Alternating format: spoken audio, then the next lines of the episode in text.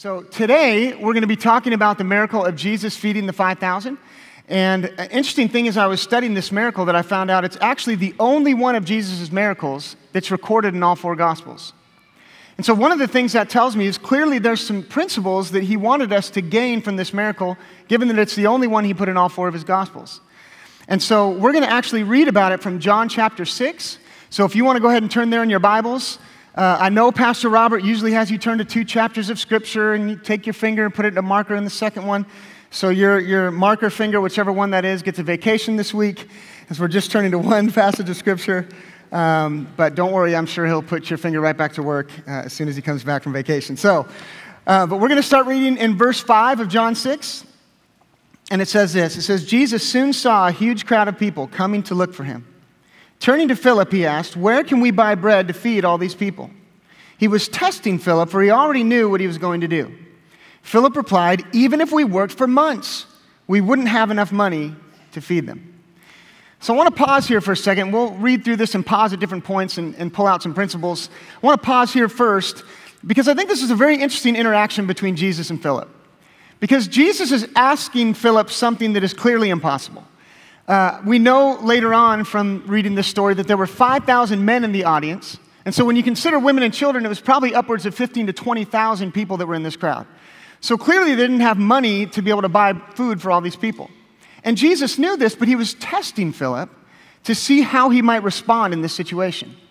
And so we can tell from the sentence structure, both the vernacular that, that Philip uses as well as the presence of the exclamation point at the end, that Philip's response was one of frustration. He was exasperated by Jesus' request because it seemed impossible. Now, keep in mind, Philip is also a teenage boy, so I imagine there might have been a little attitude uh, with this response, you know, kind of maybe a little flailing of the arms. Uh, you know, to give you a reference point, maybe some of the same kind of response that you get if you have teenagers when you ask them to clean their room, right? You know, you kind of ask them to clean their room. In fact, maybe they've even used the exact same words in their response where they look back at you and go, Mom, even if I worked for months, there's no way that I could get this room clean. and so Philip is frustrated, but he's frustrated because he's looking at the situation from a natural viewpoint. And the truth is, we too will feel frustrated, exasperated, maybe fearful, hopeless, when we choose to view life's seemingly impossible challenges through natural eyes. And so, the first thing I want us to gather, the first principle from this miracle is simply this that we need to learn to look beyond the natural. Look beyond the natural. It's true that in every situation we face in life, we have to choose what we're going to allow to shape our perception of that situation. And I feel like in a lot of times when we face what seem like impossible challenges, for some reason we allow the fact that the problem seems impossible to be the thing that most shapes our perception rather than the fact that we have the God of the impossible working on our behalf. And really, when you think about it, it should be the other way around. I mean, just to give you an example here, uh, maybe you can imagine if you were in grade school, and maybe this even happened to you at some point, but say you're in grade school and you were picked on by a bully, kind of the class bully, and he was, you know, saying some intimidating things to you or asking for your lunch money, whatever bullies do. And, and so your perception of that situation is probably not good at that moment. You're thinking, I'm in trouble, things are not going well for me. But now, what would happen to your perception if all of a sudden maybe an older brother, an older friend, two grades older, rolls up with their whole posse of friends right behind you, looks at the bully, and says, We got a problem here? so your perception in that situation changes, doesn't it? See, now you might be a little bit more confident. You're probably not fearful anymore because the balance of power has shifted in your favor, right? Listen, it's not that you don't see the bully anymore. It's just that the powers on your side are greater than the powers against you, and so that's what most shapes your perception of the situation, right? Listen, I'm here to tell you it's the same thing with your life. No matter how impossible the situation you're facing may seem, you have the God of all impossibility on your side. So greater are the powers on your side than the powers against you. And listen, you might be saying, well, Mike, okay, that's, that's great, but why is it so important how our, uh, how our perception of each situation is. Our perception is so powerful because your perception of a situation will determine the way you respond to that situation. And the way you respond to that situation will oftentimes determine the results that you experience from that situation. In fact, honestly, I think we see that play out in this miracle right here. I think it's very significant that it wasn't Philip who brought the ingredients to Jesus that he ended up using for the miracle. As we'll find out later, it was another disciple, Andrew. See, the, the thing that's interesting to me is both of them were facing exactly the same situation. They just saw it differently. Philip threw up his hands and said, It's impossible. Andrew said, Well, it's definitely impossible, but we do have Jesus here. So let's just bring him a few fish and see what happens, right? And so their perception of that situation ended up making all the difference in the outcome. And I really think we see this principle not just play out in our lives, I think we see it play out time and again in Scripture. You know, one other prominent example I can think of is the story of David and Goliath. You know, we all know that story where the Philistine giant is coming day after day, intimidating the armies of Israel.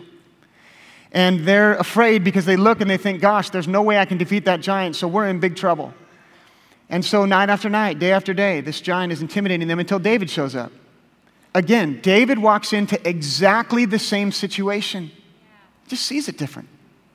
It's not that he doesn't see the giant, it's just that he thinks, who's this giant compared to the power of God that is on our side, right? Listen, I think next time the enemy tries to remind you of how impossible your situation is, maybe it's time we start reminding him that we have the God of the impossible working on our behalf.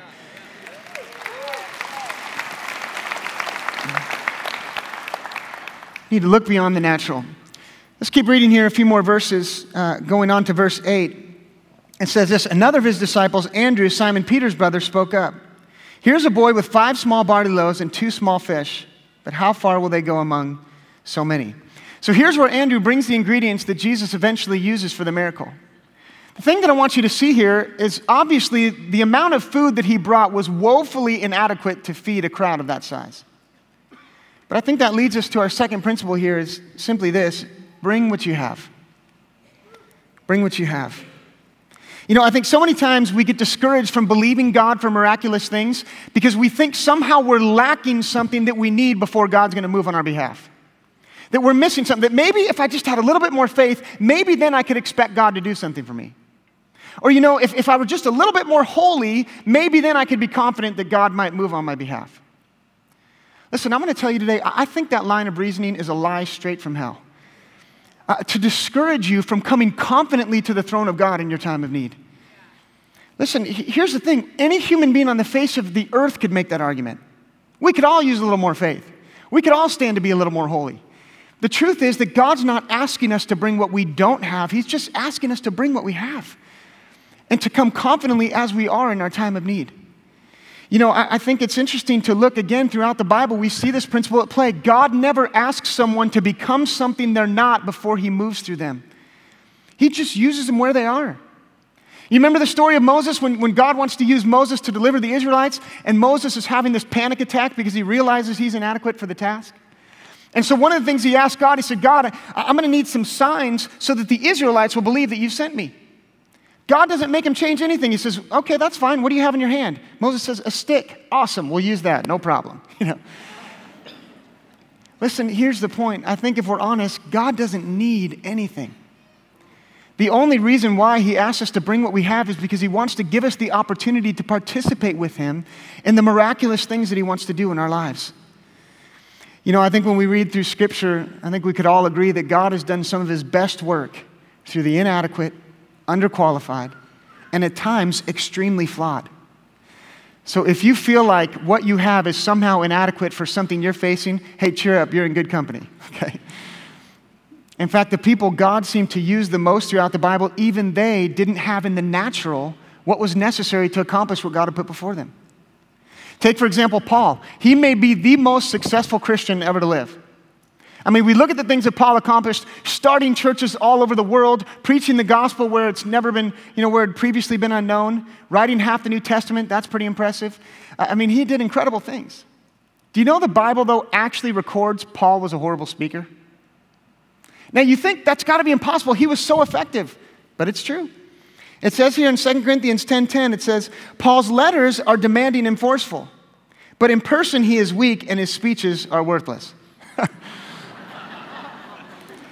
In fact, Paul is the only person I know of in recorded history that actually killed someone with his preaching. He literally killed a guy. Watch this. In Acts 20, verse 9, it says, As Paul spoke on and on A young man named Eutychus, sitting on the windowsill, became very drowsy. Finally, he fell sound asleep and dropped three stories to his death below. Listen, when you're preaching and people are getting a little bit bored, you know, maybe they're just barely nodding off, that's one thing. But when you're putting people into a deep sleep and killing them, you know, that's kind of a problem, you know?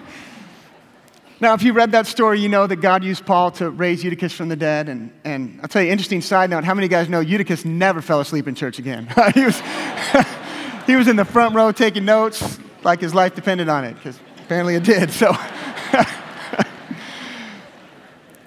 but clearly, Paul didn't have in the natural what was necessary to be as effective as he was.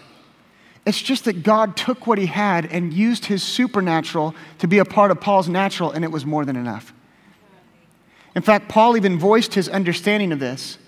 In, in 2 Corinthians 12 9, he's talking about the thorn in his flesh, and he's, he's saying that the Lord spoke this principle to him. He said, Paul, my grace is all you need. My power works best in weakness. So he said, So now I'm glad to boast about my weaknesses, so that the power of Christ can work through me. Here's what he's saying He's saying, I'm realizing whatever situation God calls me to, whatever he's, impossibility he's calling me up against, you know what? When I have a lot or I have a little, it doesn't matter. As long as I bring what I have, God's going to make up the difference. And so, what I now realize is when I have a little, it's actually better because God has to make up more of the difference, and He's even more glorified through my circumstances when I'm more inadequate. And so, we too can draw confidence from those kind of situations. Listen, if you're out there today, go, Mike, I'd love for God to move miraculously in my life, but I don't think I have enough faith. Listen, that's fine. Just bring what you have. Last time I checked, faith the size of a mustard seed was sufficient to move the mountains in your life. If you're saying, Mike, my, my track record hasn't been that good lately, you know, I don't know that I could ever expect to deserve to receive a miracle from God right now. Well, listen, join the club. The day that any of us have to come to God for anything on the basis of deservedness, we're all in trouble, okay? Just come as you are and bring what you have. So we continue reading here in verse 10. Jesus said, Have the people sit down. There was plenty of grass in that place, and they sat down. About 5,000 men were there. Jesus then took the loaves, gave thanks, and distributed to those who were seated as much as they wanted, and did the same with the fish. Third principle I want you to gather from this miracle is simply this choose to obey. You know, I think when we look at those, the, those two passages of Scripture, it's easy to overlook some of the small acts of obedience that Jesus asked of his disciples to participate with him in this miracle. One of the first things we see here is that he asked them to have the crowd sit down. Now, in some of the other accounts of this scripture, we see that he actually had them sit in groups of 50 or 100. And so that might sound like a no big deal, but again, keep in mind, these guys had no idea what Jesus is up to. See, sometimes if we're not careful, we can read these stories, and because we know the end of the story, we read it as if they must have known the end too. But they didn't. All that had happened at this point is Jesus asked Philip, Where are we going to get money to feed up all these, you know, feed all these people? Philip throws up his hands, gets frustrated. Andrew says, We got five loaves and two fish, and that's as far as we've gotten. Next thing you know, Jesus says, Have everybody sit down. So it's not like they could go out to these crowds, you know, that were hungry, tired, probably cranky by this point, and, and start saying, hey guys, listen, we need you all to sit down. Uh, Jesus is about to do a miracle. Everybody's getting free food. It's going to be awesome. Uh, and actually, if we could do it quickly, we're trying to get the Bible written here. So come on, let's move it along, you know. They couldn't do that. They just had to go out in faith, have the people sit down. And then the next thing we know is Jesus broke the the, the bread and the, and the fish and divided it amongst his disciples and, and allowed them to serve the people after he blessed it. And I don't know about you, but, but I don't know how far, I mean, the Bible goes out of its way to say the fish were small. So I don't know how far two small fish broken up 12 ways goes, but I'm assuming not that much. So can you imagine each one of those disciples when they show up with their little basket to get their portion from Jesus to take to the crowd? And Jesus breaks off this little teeny piece of fish, puts it in the bottom of the basket, little piece of bread, puts it in there, says, All right, go serve the people. now, maybe you think it was one of those things where as soon as it touched the, the basket, it was like popcorn, it just multiplied, and the disciples were like, This is awesome, you know, walked off. I don't. Because A, the Bible never says that, and B, that would require no faith on the part of his disciples. I think they just kind of had that uh oh moment where Jesus put it in the bottom of the basket, said, Go serve the people. And they kind of looked at it and looked at Jesus like, Are you kidding me right now? You know, you want us to go out here with this?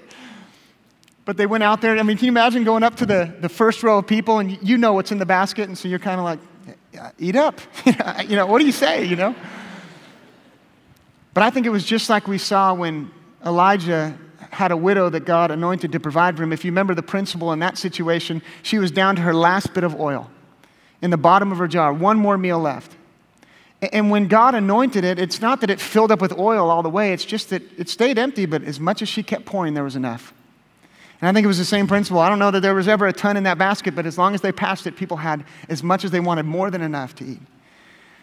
Here's the thing I think we need to realize, you guys. I don't know whether God just has a sense of humor, whether He wants to build our faith, probably a little bit of both. Um, but God is going to ask steps of obedience of us to participate with Him in the miraculous things that He wants to do in our lives. I've seen this play out so many times in my own life. You know, I think even of the, of the miracle of how I met my wife.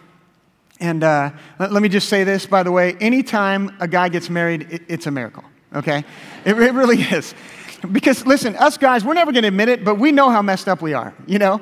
And so the fact that any girl would actually, of her own choice, willingly spend the rest of her life with us, that's got to take some level of divine intervention, okay? I mean, I really think if you were to look on the inside of a guy's mind when he finally says, This is the girl I'm going to marry, here's the way it looks. I think it's like fireworks going off. He's thinking, She's so beautiful. She's amazing. I'm way out of my league. This is awesome.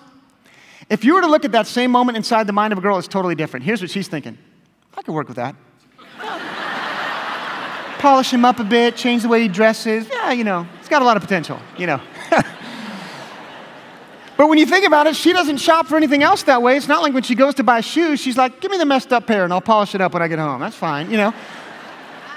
I'm telling you, it's a miracle. It's a miracle. But I remember being at that, at that season of my life where I was wondering, you know, hey, when is the time going to come when I get married? And so I was praying about my future wife and, you know, hey, is there anything I need to be aware of here? And, and do you ever have those kind of conversations with God where you want to talk about one thing and he seems to want to talk about something else, right? And so I'm praying about my wife, and, and what the Lord is speaking to me about is there were some people that had invited me to come and speak at some things they were doing, and, and I was just kind of starting off in that realm, and so I was dragging my feet and responding to them, and didn't really know if I wanted to deal with the pressure. And, and so God says, Mike, every person that asks you to speak, I want you to say yes. I said, okay, that's great. So, about the wife thing uh, we were talking about, um, and, and he said it again. He said, Mike, listen. He said, every single person that asks you, he said, don't even pray about it. I just want you to say yes. Okay. So, sure enough, two days later, a, a, guy that I'd met before, he was a college pastor at a church and uh, wasn't really the speaker, he was kind of the organizer. And so he came up and said, Hey, would you uh, consider speaking at our college group for this next year? He said, We'd love for you to be our speaker for the next year, and would you pray about, about being our speaker? And so I looked at him and I said, I accept. And I remember he looked back at me and goes, Don't you want to pray about it? And I go, No, not really. I don't need to. You know? so I'm, I'm, thinking he was probably questioning his judgment, you know, about that point. Like, we've got a speaker who doesn't even pray. What are we doing, you know? But uh, you'll never believe who I ended up meeting at that first time speaking, sitting right there in the third row, was my beautiful soon to be wife, Alicia. And, and here's the thing I had no way of knowing that that's what God was up to. I had no way to connect those two things. But God was asking a small step of obedience to do something miraculous in my life. And I can tell you guys uh, happily that uh, we'll be married 10 years on Thursday. And uh, God, yes, finally made it to double digits. I'm excited about that. And I'm happy to tell you, God, God is still using uh, Alicia miraculously in my life. I tell people all the time, she's the greatest ministry tool I have. Because I walk up places, and whenever I introduce her as my wife, people do this weird double take where they look at her, look at me, look at her, look back at me, they go, for a guy like him to get a girl like her, there has to be a God. People just get saved. You have revival. It's, it's incredible. So um, I, am, I am blessed. But, um, anyways, before we, before we read the, the last passage of Scripture in this story, I, I want to take a couple minutes to share a few words about disappointment. Because I know in an audience this size, when you put all of our campuses together, there's probably many of you that have brushed up against some disappointment in your life in this area. Maybe you're saying, you know, Mike, that's great, all those principles you're saying and things, but, you know, I, I applied a lot of those stuff to this certain situation. And you know what? Um, my miracle never came. Things didn't work out for me the way that I'd hoped. And when that happens, it can be very painful in those kind of situations. And I think there's a temptation from the enemy in those moments that goes something like this Listen, it hurts so bad to be disappointed. What you really need to do is never hope for anything miraculous again so that you never have to risk facing that level of disappointment ever again. It's almost like if, if you were to have your hands out and you were, you were hoping to receive something from God, and so you got your hands out and you're waiting and it, and it just never came, or it never came in the timing or the way that you thought it would. And so the enemy's line of reasoning says, well, you know what you need to do is just pull your hands away. That way you don't have to worry about being disappointed anymore. You never have to face this kind of pain again. The problem with that line of reasoning is that in trying to protect yourself, you're simultaneously taking yourself out of a position to receive. Because we begin to close our heart off from looking to God to do incredible things in our lives. And listen, if you've wrestled with that, I just want to encourage you to discard that thinking this morning. You know, I liken it a lot maybe as an example to say you were going out to see a shooting star.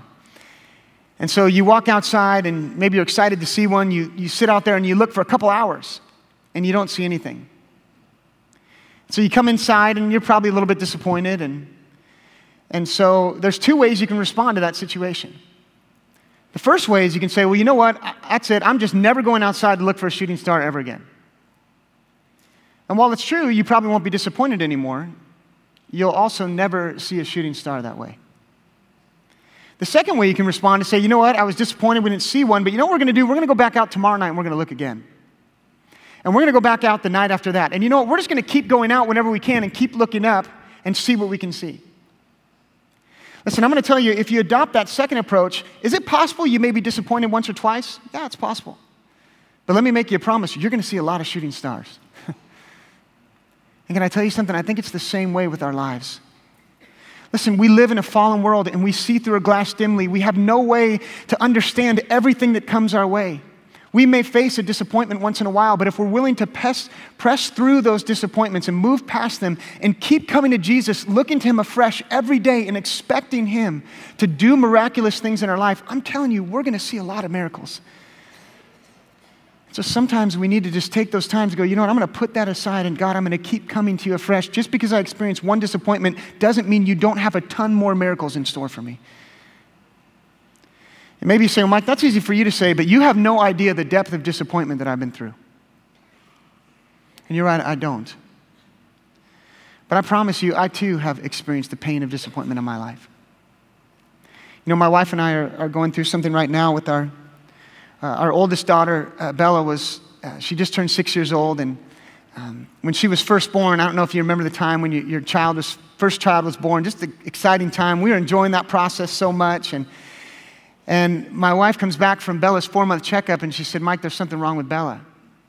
And I said, What are you talking about? She's great. Everything's fine. You know, there's, there's no problems. And so we went through this whole trail of misdiagnosis and all these people telling us a bunch of crazy things. But finally, what it turned out to be was that the cones in her eyes don't function. Some random genetic thing. And, and so, if you're not familiar with the way an eye works, your cones are what helps you see kind of your central fine detail, color, and most importantly, your ability to see in light. And so Bella uh, has reduced visual acuity, sees no color, and also the, the brighter it is, the worse she sees, to the point where if she's outside in, in sunlight, she's essentially completely blind. And so we were finding out about this and, and just walking through so many things that go through your mind at that time. You know, you, you think about the stuff you take for granted with your kids. You know, hey, we're going to go outside and play ball uh, enjoying the colors of a sunset. You know, I remember certain moments where we begin to, to just get a window into what her world was like. I remember when she was two, uh, there was just one moment, this was before we learned that, you know, putting certain glasses and things on could, could help a little bit. And so she was walking, I was walking out of the gym, and Alicia, my wife, was walking in with her holding her hand. And so I saw him coming, and I kind of got down like this, like I would, you know, inside the house, and she'd come and run and jump in my arms. And I remember she just kept getting closer, closer, just walked right by me, brushed my arm, never, never even saw me. So we just those moments of thinking, man, if that's the case, how is school going to work? And how are they going to drive? And, you know, just some of those things. And so, man, we prayed, we fasted, we stayed up all night. I mean, we did everything we could think of and saw no change. And when she was three years old is when I, came on staff here at Gateway. And that year turned out to be a really strenuous year for our family because previous to working at Gateway, I traveled and spoke full time for, for eight years. And so when I came on staff, I had about 40 engagements booked for that following year already. And so that first year turned into a lot of us working during the week at Gateway and then me traveling on the weekends trying to fulfill some of those obligations. And we also built a house during that time. And smack dab in the middle of that, we had our second daughter, Bella, or Mia. And when Mia was two months old, we started to notice some of the same symptoms that we noticed in Bella. And sure enough, found out she had exactly the same condition. And, and I remember in that moment, um, it's fair to say, definitely one of the, the lowest moments of my life. And feeling all those things disappointment, questioning why, you know, not understanding what's going on. And I know in those moments, there's a temptation to want to form a theology about God that's based on your circumstances and not based on what He's revealed in His Word. And I remember in that moment, we just put on some worship music and just begin to worship the Lord and just remind ourselves of who He was, His goodness, His greatness. And I feel like it was a pivotal moment for us because I really believe the enemy would have loved in that moment for us to say, you know what, the pain's just too great. We don't understand what God is doing or why this is happening, so we're just going to pull our hands back. But instead, in that moment, we had to make that exact decision to say, God, we don't understand why this is happening. And you know what? We're going to keep believing and praying every day for that miracle. We still are believing for it. But you know what, God? We're not going to take our hands and we're going to continue to look to you and trust you to do incredible things in our life. And I share that story with you simply to say this is that because we didn't take our hands in, I can tell you from experience, we have seen so many miracles in our lives over the past three years. Man, physical healings. I mean, my back was bothering me extremely for, for two years, and right there in a gateway service about a year ago, my back was miraculously healed. We've seen miracles financially. We've seen breakthroughs in ministry. We've even seen miracles with our girls. Though we haven't seen the ultimate miracle there, um, you know, God even led us to some little clinic in Indiana that makes these specialized contacts and glasses that help filter out light. And so we'll double up on, on those things, and they run outside now and play. I have no idea what they see, but they seem to love it.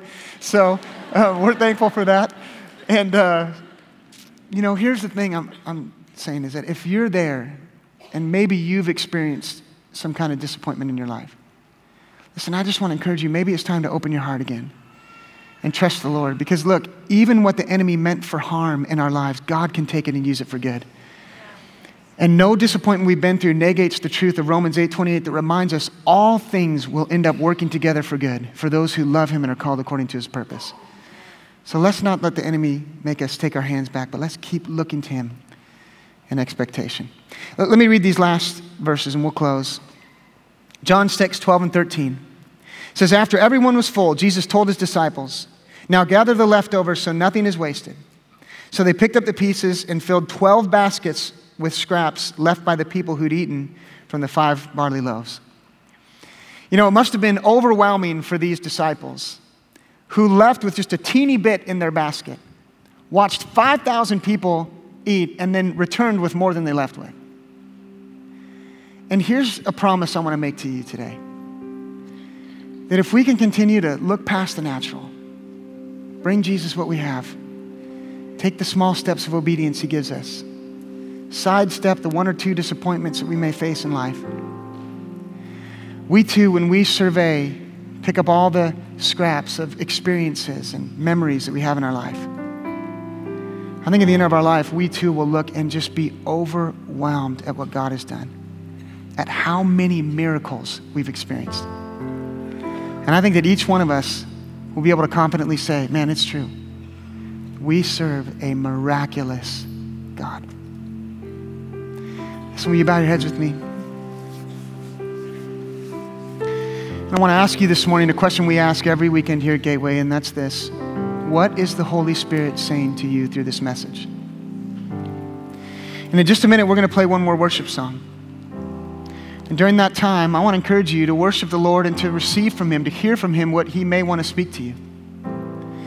Also, during that time at every campus, we're going to have leaders that are going to come to the front and they're going to be available for prayer. And I want to encourage you if you have any prayer need in your life, maybe you need to open your heart up again for something God has. Maybe you need a miracle. Maybe it's got nothing to do with what we talked about today.